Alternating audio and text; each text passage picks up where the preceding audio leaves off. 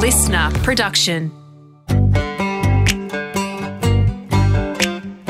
Welcome back, legends, to episode 12 of the Howie Games Artist Series Part B, featuring the entertaining one, Glenn Robbins. On we go. So, with the comedy company and Uncle Arthur, which I didn't know was based on your father, Yeah. it was back in a different time um, where it was two, seven, nine, or 10. That's all you could watch. Yeah, that's right. And the comedy company for me as a young fella was must watch. Yeah. Um, and Uncle Arthur was the segment you couldn't miss. Oh, that's good. because Yeah. it's not like now you could catch up with it on the phone the next day. Yeah. If you didn't Yeah. see it, unless you hit the VHS record, which Yeah. you'd probably record the wrong channel, you, d- you didn't get to see Uncle Arthur. So, w- when did you know that you had? So people got to understand that a younger generation. There's only four options. So if you're dominating one of those options, all of a sudden you are a big deal. When did you understand that Uncle Arthur had this enormous Well- well through? I was watching it again last night when he was going to the Melbourne Cup. Oh, it's your Uncle Arthur, isn't it? I never guess where I am. That's right, the Melbourne Cup. And the man saying, Where's your ticket? There it is, no worries at all. In you go, he's saying, and have a wonderful day. And he was meant to show his ticket on the way, and he showed his Medicare, Medicare card card. or whatever. And Yeah. Glenn, I was pissing myself. Yeah. And I don't know how long that's been around, but geez, it made me laugh. Yeah, I mean, it was it was it was a beautiful character who who just was a little bit more forthright than he probably should have been. When do you realise I went, oh, yeah, good question. how big he is, and how does that change? Well, we didn't because we were we did thirty two hours of comedy in the first year. Yep. So you would eat, you would you would drive out to Nunawading, which is a long drive. Yep. You would eat from the crappy cafeteria, and and basically, if you weren't performing, you were writing. If you weren't writing, you were out on location doing. And we and so we worked. Inc- it's the ta hardest I've ever worked. Um, uh, and the first year, I think, I think we, we we started on a Thursday night at eight thirty. We were trying to be a bit more uh, topical, Yep. uh, and it didn't quite click. And they decided to put it on um, on Sunday night. They, we're going to put you Sunday night seven thirty, which enormous was time slot oh it's, before the movie, yeah before the eight thirty it- movie. It's the yeah. It's it still is a Sunday is. Monday is still huge in television. Well, um, um, so they put us on Sunday night, and the tone then changed to being more because it was earlier in the night. They changed the tone to being more family orientated, and and we just we got I think we got ten, and then we got to twenty, then we got to thirty episodes, and then we did thirty-two episodes. But the answer to your question is we didn't know because back in those days you couldn't click on it. There was just nothing. It was just ratings. yes. Um, so we didn't know. It did strike me one day when I was out and about. We were looking for a location. So I went on the long drive somewhere. We had to find the location, and I pulled up and I'm walking around trying to find where we're shooting. And I walked up and I said to um, this guy, "Excuse me, mate, where's the so and so location?" And he went, "Oh, no worries, Glenn." And I went, "Hang on, I don't know where I am. How do you know who I am?" It didn't. It wasn't in my head that someone would randomly would know my name. On the back of Uncle Arthur and the comedy company. Well, yeah, it was a great physical character. They used to, like when I was at the I was at the um uh, at uh, the race course Flemington. Flemington. We were, they they said, oh, what, what happened? We were we were we were in we were on the track. Yeah. Um, we're doing the scene where he runs because Uncle Arthur goes to cross the track, realizes he's in front of the Melbourne Cup, turns and then runs and wins the Melbourne Cup. Oh,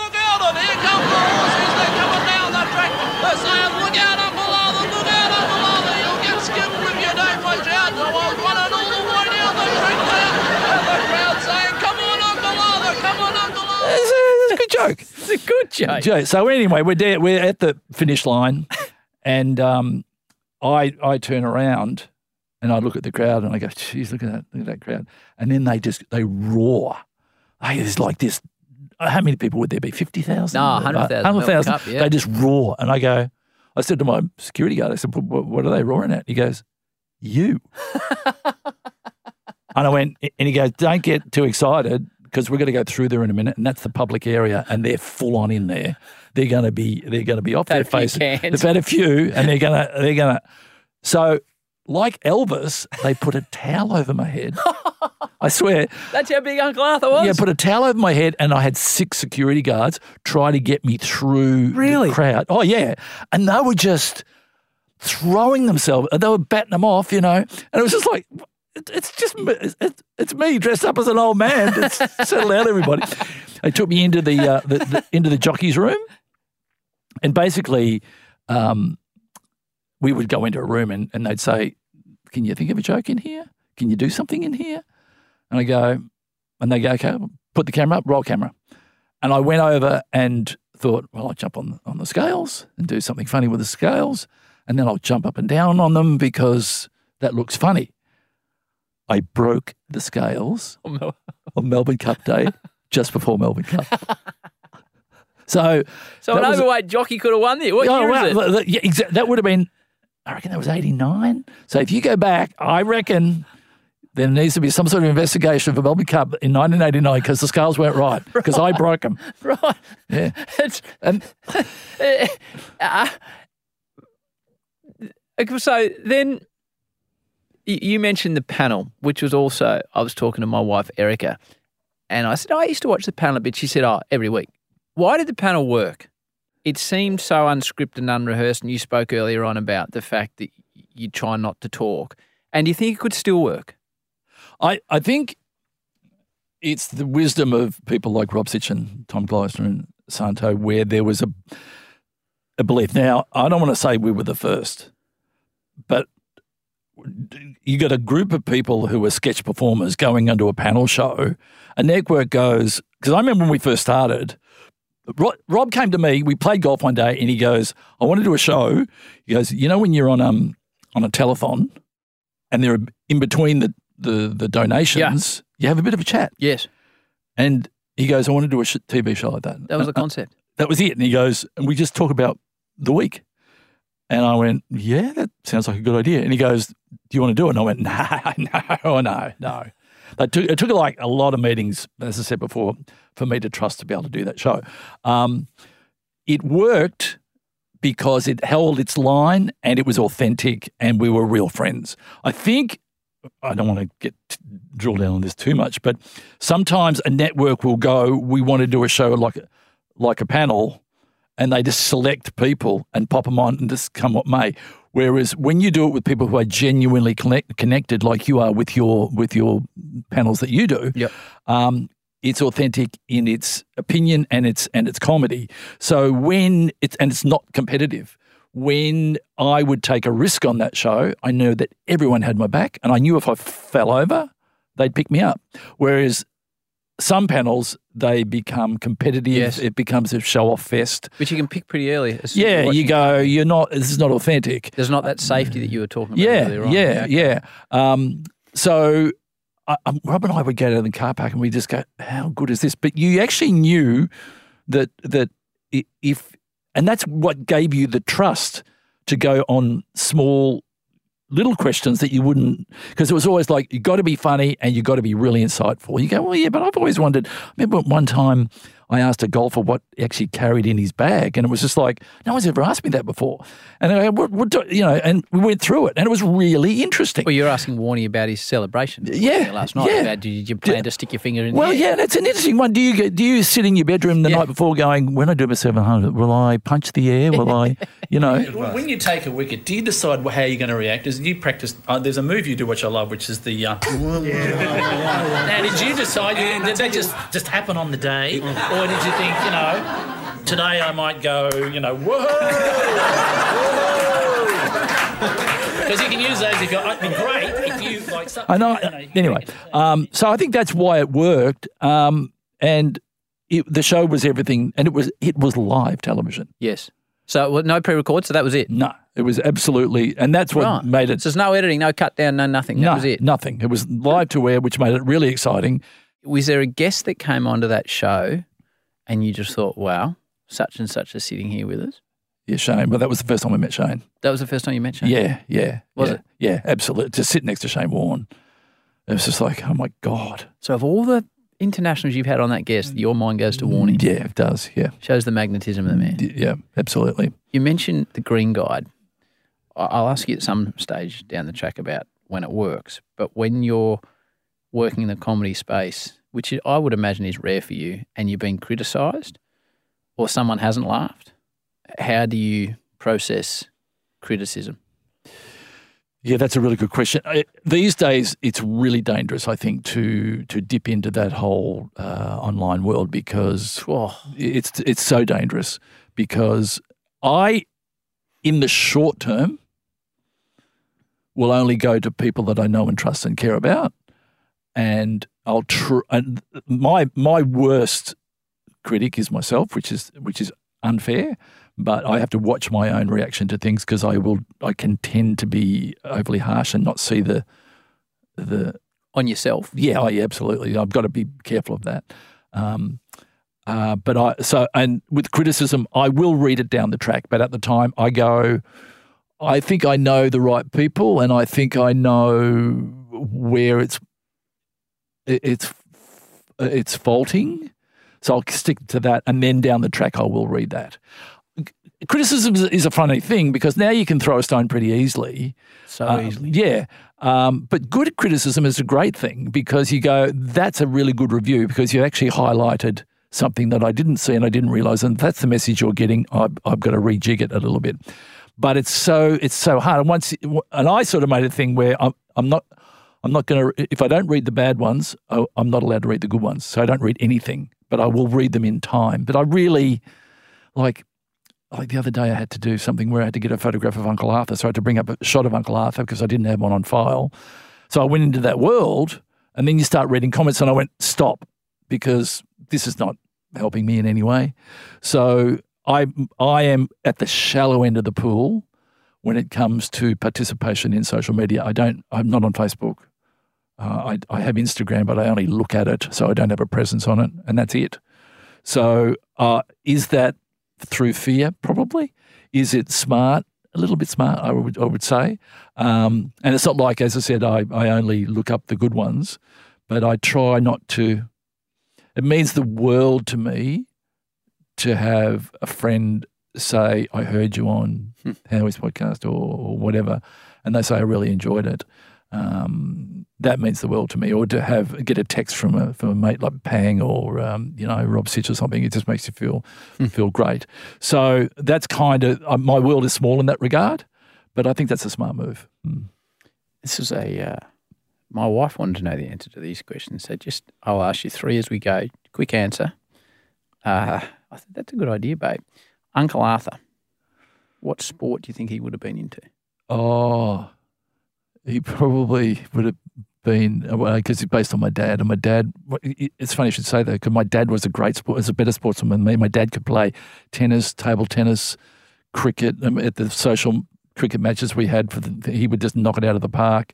He was good at every sport, but I think he would have lent towards cricket. So I Uncle think Arthur's a cricket man. probably he probably kept wickets. Probably, yeah, I'd say. Um, And he would have surely he would have been like a Richie and Bill man, and he, he'd hear the likes of me now say, "Oh, that bloke shouldn't be doing cricket." Yeah, oh yeah, that's right. Yeah, he would have been he would have been hard, very opinionated, and but he would have been talking it up big behind the stumps, and you know, you know, I played I played um, bit of a bit of a sledge, you reckon, Uncle yeah, Arthur? I played in a, a charity cricket match at the, at the MCG. I should have played as Uncle Arthur. It would have been would have been fun. Um, You're doing well, by the way. I, I can't believe you're remembering all this stuff. No, There's- well- there was no piece of paper in front of you. no, there was no piece of paper. Um, Russell Coit. I've been around this white brown land, seen a thing or two. From the great out back on the beaten track, let me share it now with you. All Aussie adventures, time to hit the road. Where does that come from? Wh- wh- wh- who's the?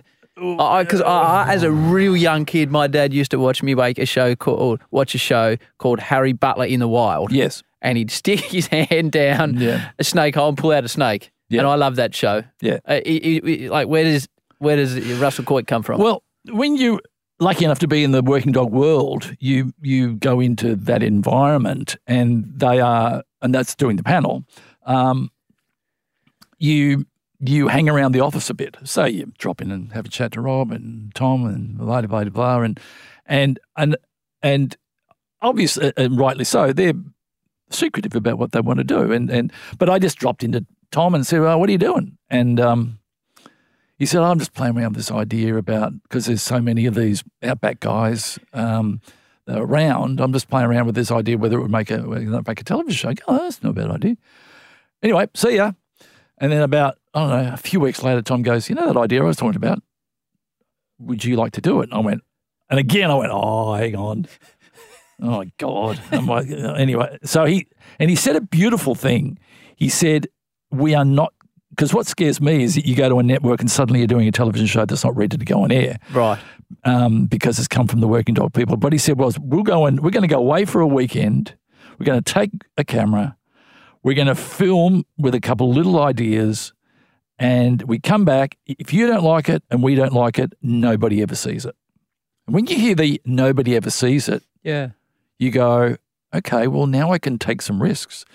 The opposite of that is the network has given us a lot of money to develop this show, uh, and you're going to be in it. We're going to go away for the weekend. So then immediately you go, you tighten because you go, oh, now this is about money and this is about getting it on air and this is about a network, and you don't take the risks. The, the way we did it was I could take any risk. So therefore, you just did every joke you could think of.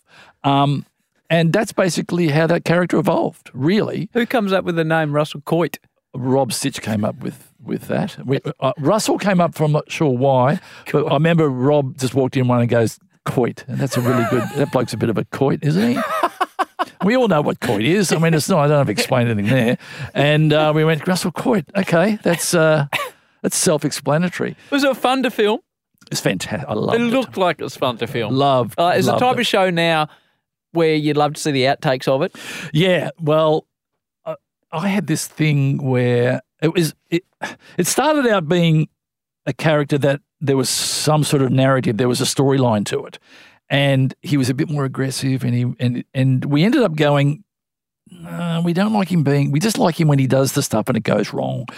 So we and we would basically go. We're gonna. we we so we basically go out and shoot jokes, and we wouldn't know how we were going to assemble the show until we finished the whole shoot. Oh, so you shoot a series of jokes and then Yeah. piece it together. Yeah, yeah. So you'd go, so basically, and then you'd look at the jokes and you go, oh, that's a that's a ten out of ten.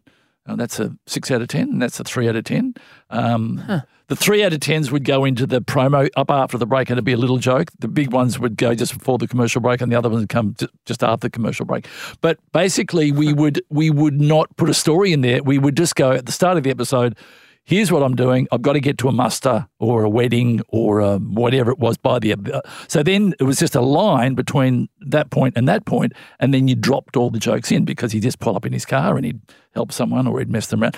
But uh, yeah, absolute joy. We would go away, shoot all day, uh, go back out to a pub, have dinner, uh, have a laugh, uh, go to bed, get up and do it again the next day. It was absolute joy to do it. It was it was never arduous because they had such a solid team around me. And when you got Santo Cilauro working the camera, you got Tom Gleisner there, who's who is absolute genius, and you and, and and then you throw me in there, kind of like as a as a backup as far as creative goes. When it comes together, gee, it's it's so beautiful. But we just we ended up stopped doing it because we we'd written every joke you can possibly write. The the the handshake joke. So we if- we if put you- that into Entertown ourselves. We didn't know so- whether they would get the joke. So this is if you there's two white guys or a white guy and a black guy. Say there's two white guys and all of a sudden they show the handshake tight shot and there's a white hand and a black hand. yeah. that makes me. laugh. I don't know why, See, there's the point. You don't know why, but it's you- the funniest part of the show. I know. I still wait for the handshake. Yeah, and the the basis of that joke is those type of shows are often put together very quickly. Yeah. and they go, okay, gets out of the car, walks across. Sh- so th- these are all in the computer, and then they they, they type into the computer shaking hands because they could use a handshake from another day Yeah. to, to to do that. But the guy didn't look properly, and he put in the black hand with Right. the white hand. So that was put in there to kind of uh, en- entertain ourselves. Right. But it's amazing what people pick up on. Huge joke. I know it's a great Huge joke. Huge joke. Yeah, and and Huge joke. Yeah, man. yeah. Russell Coight. What what, what sports are you going to play? Well, that's a good question. He would. Oh, there would be there would be some rodeo stuff in there, wouldn't be there? Bull bit of ro- riding, yeah, there'd be Wouldn't a, work out well for No, him. it wouldn't. It wouldn't work out well. The bull would probably the wrong gate would open. He'd probably ride off into the sunset, stuck on the back of a bull. Back to Glenn shortly. Back in the first series of the Artist series, episode two, we were lucky enough to feature triathlete turned actor Dan McPherson. From a start on Neighbours to the big time in the States, Dan gave a fascinating insight into what life is really like for a working actor. I had a bit of a state of the union with my manager in America when things weren't going as I'd hoped. But it's, I've been, it took me three years probably to get my first American job, uh, maybe longer, three and a half years to get my first American TV, TV gig. And in that period, how many gigs would you try it out for? Um, so he turned around and said, "Well, look, I'm pulling up. I'm I'm holding up my end of the bargain. I've sent you for something like 137 auditions over the car, over the past three years." Wow. And I was like, "Okay, yep." And so it was actually Russell Crowe that said the hardest job that he ever had to get was his first job in America, and it took him 18 months to get his first. How do you find out that you, and I say this respectfully, how do you find out that in the eyes of the people that are casting it that you failed yet again? How do you how do you get the word? Um, so the the American terminology is it's not moving forward. This one, this one, they, they loved you. It's not moving forward this time. It's not you, it's me. It's not you, it's me. That's We'll what it call you. like. So I had a lot of this one isn't moving forward. Okay, Right. cool. And that's that's the highs and lows, and that's what some people thrive on. And I'm thankfully one of those people. And some people can't stand, and that's why they pack up and leave LA. That is Daniel McPherson on episode two of the original Howie Games Artist series, which you can find in the feed back from September 2021. Let's get back to Glenn. Kath and Kim comes along, and Kel, and is that the? Uh, we talked about Uncle Arthur and, and Russell Coight, but but is that then as big as it gets when you start making movies from a from a from a show? Well, it was interesting. Um, I read the the script. Um, I the girls had started those characters on a show called Something Stupid, I think. So the, the the germ of Kath and Kim and Sharon was already there. Then they came to me and said, "I had this character that I was doing with Michael Veitch that was a semblance of of Kel. Um, would you mind being Kath's boyfriend?" So we did a couple of sketches. Kimmy, behave, please. Coming. Oh, hi, Nick. Come in. Kath, these are for you. Oh, aspersions, lovely. Lovely flowers for a lovely lady. on the show. on the show. Right. Yeah, so it was a sketch character. I think Right. if you go back, you'll see a lot of the girls. on my- You probably only see me once or twice on the TV show, if you can find it somewhere. Um, and uh, then they said, We're thinking about doing this as a TV show. And they sent me the script. And I read the script and I went, This is so good. It's Oh, you, just- you knew immediately. You two talk amongst yourselves. So, Kath didn't tell me. When's the baby due? I'm not pregnant. Oh, yeah, I knew From it. from what? What what makes you look Just, at a piece of paper and think this is going to work? It was well structured, great premise, and great jokes. And the the undercurrent, it, it just bubbled away so well. So when you read it, like, do you, do you, before it comes to life, do you, do you read it and laugh? Yeah.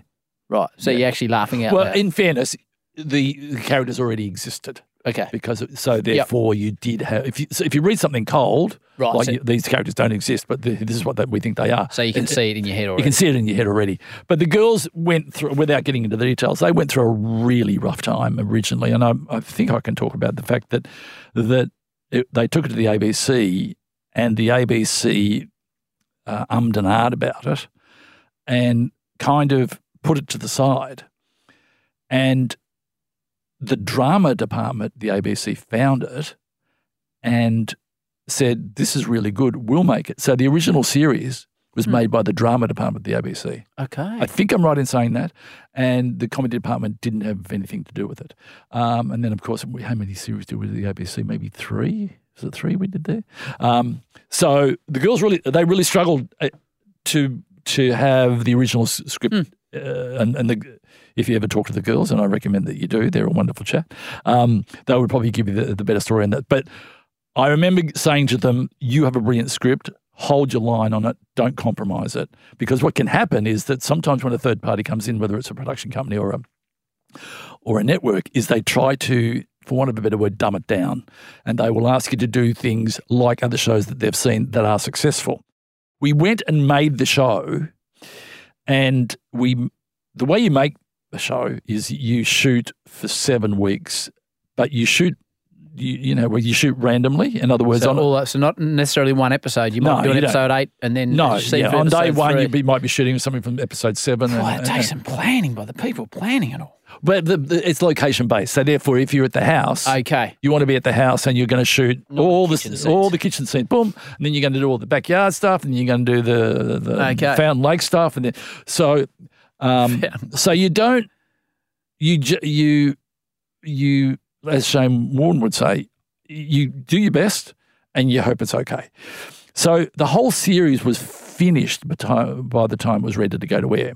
So you've you've started something, cooking a dish. You just hope all the ingredients are in there because when it comes to be tasted, you go, we may have got it wrong. I brought it home and showed it to my partner, and she watched the first episode. And I sort of watched out of the corner of my eye to see if she was laughing. She didn't laugh, and I went, and I remember going, and it was really good. I remember going, you know what? It's okay because nothing will change the joy that we had in doing that show because we gave it our best shot and I love doing it. We all love doing it. So you've written it off. yeah.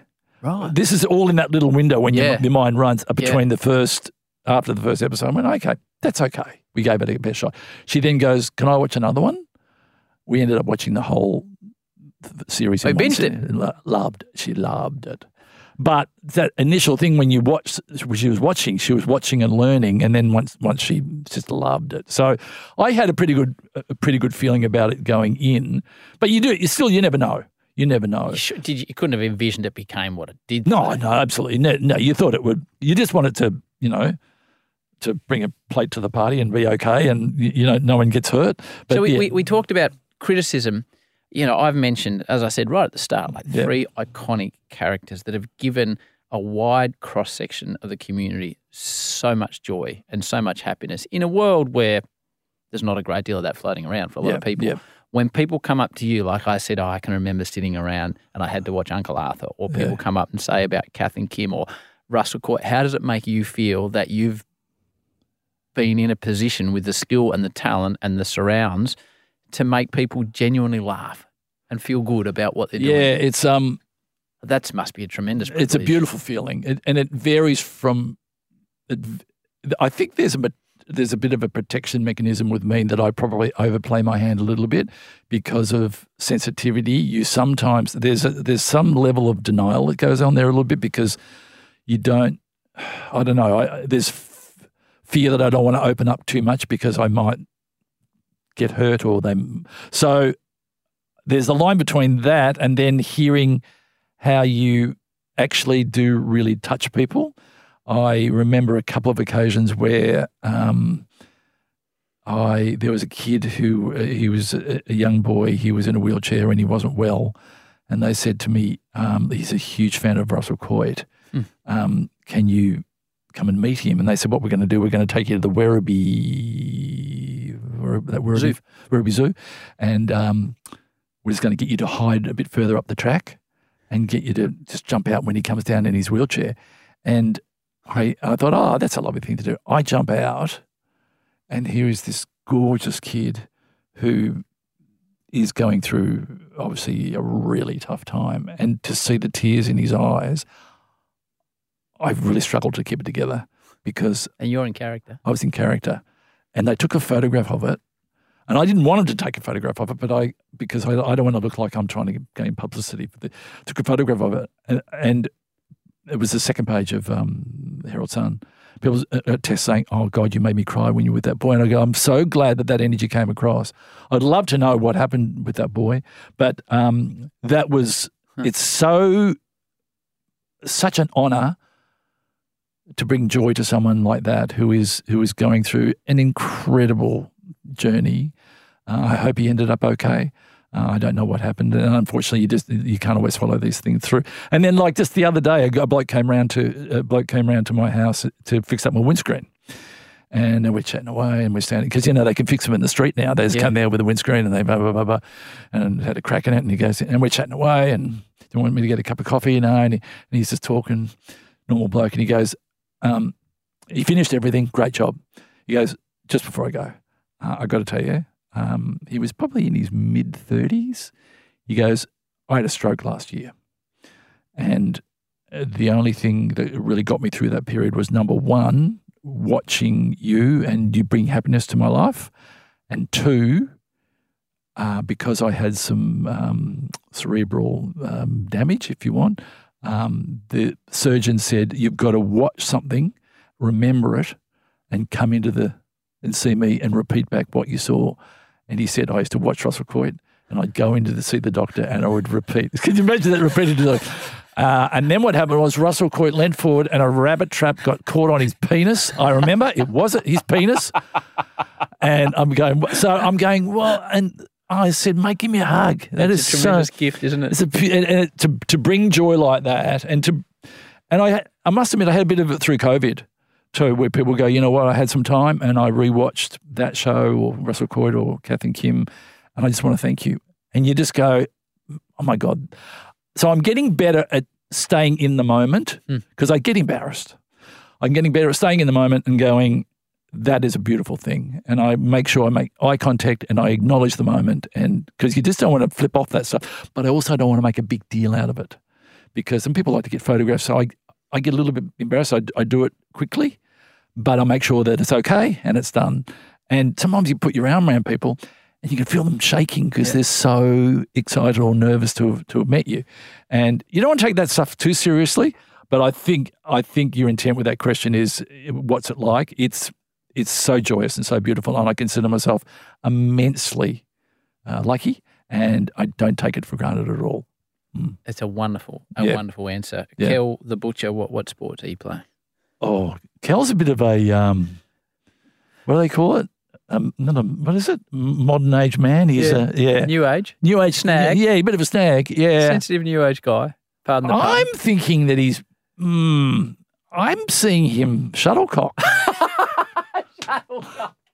Not that there's anything wrong with that. Not that there's anything wrong with it. Don't get me wrong. No. But I could see him in his in his little outfit going on a on a Thursday night to play shuttlecock and being quite good at it. Um, yeah, I think uh, yeah yeah shuttlecock. I think I never thought about that. So there, that's an honest answer. Well, this the, the, the question from my wife. I got two more questions. First will come from my phone. I mentioned earlier on I have two kids, Glenn, a 12 year old daughter called Sky and Yep. a 10 year old son called Mac. Um, and I'm privileged that you listen to the show, so you know where I'm going here. Um, it was my daughter that was most connected to your story. Uh, so her name is Sky, but her nickname is the Pickle. So are you ready to take a question? yes. Hey Glenn, Pickle here. I've watched a couple of episodes of Kath and Kim and I really like it. I think it's super funny. Anyways, I'm quite interested in drama and I think I'm going to be in the year 8 production next year. So, what I want to know is how do you learn your lines and what are your techniques? Um, that's a very good question because I'm not very good at learning my lines. You're not. No, and it's something I've always struggled with. My only trick that I have is that I make sure I understand the intent of the line. So therefore, the words will sit naturally on top of that. If you just try and learn them as words, then it's a recipe for for forgetting them because it's just a collection of words. But if you know the intent and the subtext of what the line is, um, it makes it a little bit easier. Which means that when I was doing Russell Coight, and not so much with Kath and Kim, but Russell Coight, I would alter the dialogue purely because I was trying to. I couldn't. It was a bit hard to do something physical Yeah. and do the right dialogue at the same time. Yeah. And Tom would say to me, "You just change the dialogue." And I go, "He goes, I understand, but did you realise?" And you, so it was somewhere in between.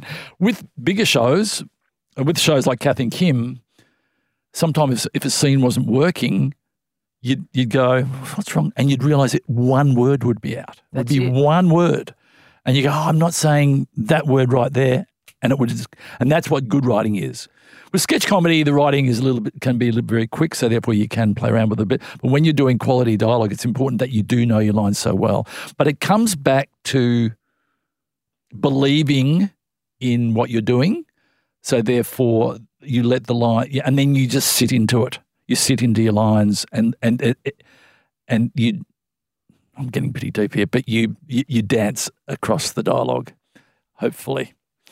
Sounds a bit wanky, I know. No, I but understand yeah, where you're coming yeah, from, though, yeah. especially when it has to be a comedic line. Um, we we always finish this show with the same question. Mm. Um, that was my daughter. We are privileged that a lot of kids listen to this show with their families, and I was pumped that a lot listen to the artist series as well. Yep. Um, so more creative bent. You've achieved tremendous success. I mentioned three iconic characters, and there's so much uh, other work you've done. If you wanted to give some advice to any of the young minds out there that wanted to achieve success in their field, not necessarily in your field, but in Yeah. their field, the thing they're passionate about, what would you say to them, Glenn? I would say just to do as much as you can within that world. I mean, um, uh, just I mean, I know that with, with with what I did, I just started to perform where I could. Nowadays, you can pick up a phone and make something. You can join a local group, but I my advice is get with like-minded people who are uh, uh, who are on the same page with you and, and, and, and celebrate the area that you're in. So whatever that is, as soon as you get with a tri- you get your tribe, you find your people. I know I went from secondary school through to drama school, and when we got with people who love drama, I felt like these are my people.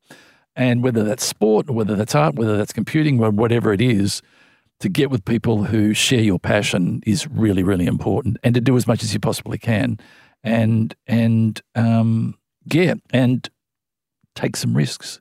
Because I, I remember early on, I followed some people, I worked with some people, I went, I'm actually seeing some problems in what they're about to do, but I wouldn't know because I'm not as experienced as them. And then they would m- make the piece, and that idea, that thing that I thought saw was a fault, I was spot on. So I learnt to to listen to that little voice in my head, listen to my instincts, not to become arrogant, but to go, okay, I do have uh, um, an opinion here, and I do have insight to it. I'll I'll I'll pick my time, but I will never deny that voice. Mm.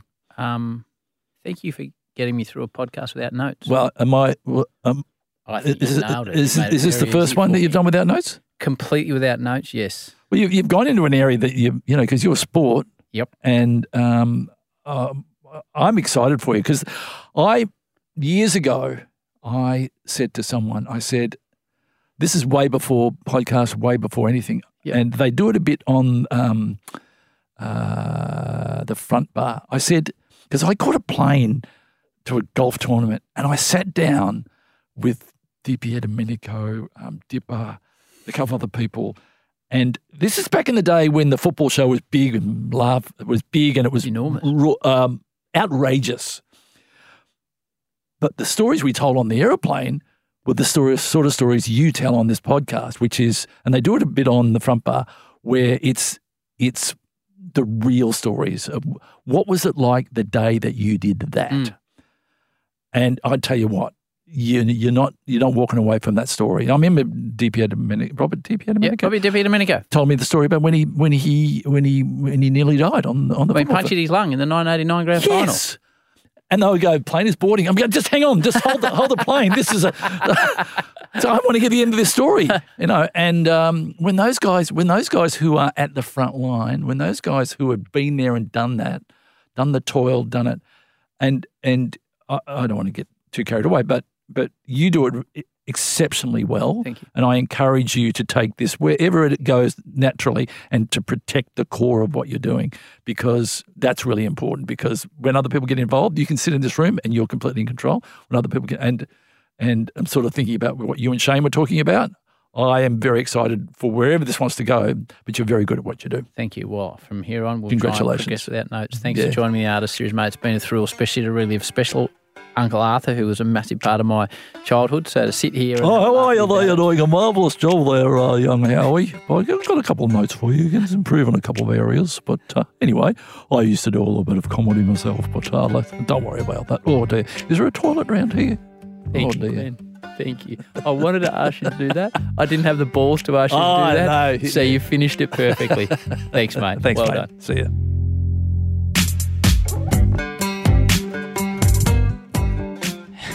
How good. Glenn doing Uncle Arthur at the end. That is cherry on top stuff for me. I'm still laughing when I hear that back. What a guru. Thanks to Glenn for being such a great chap and making my note free attempt pretty cruisy. What a gun he is. Hopefully, you all enjoyed the episode as well. Got a laugh and a bit of an insight in some of the characters you have loved over the years. Until next Tuesday on the Artist series with the Guru, Grant Denyer. Peace and love.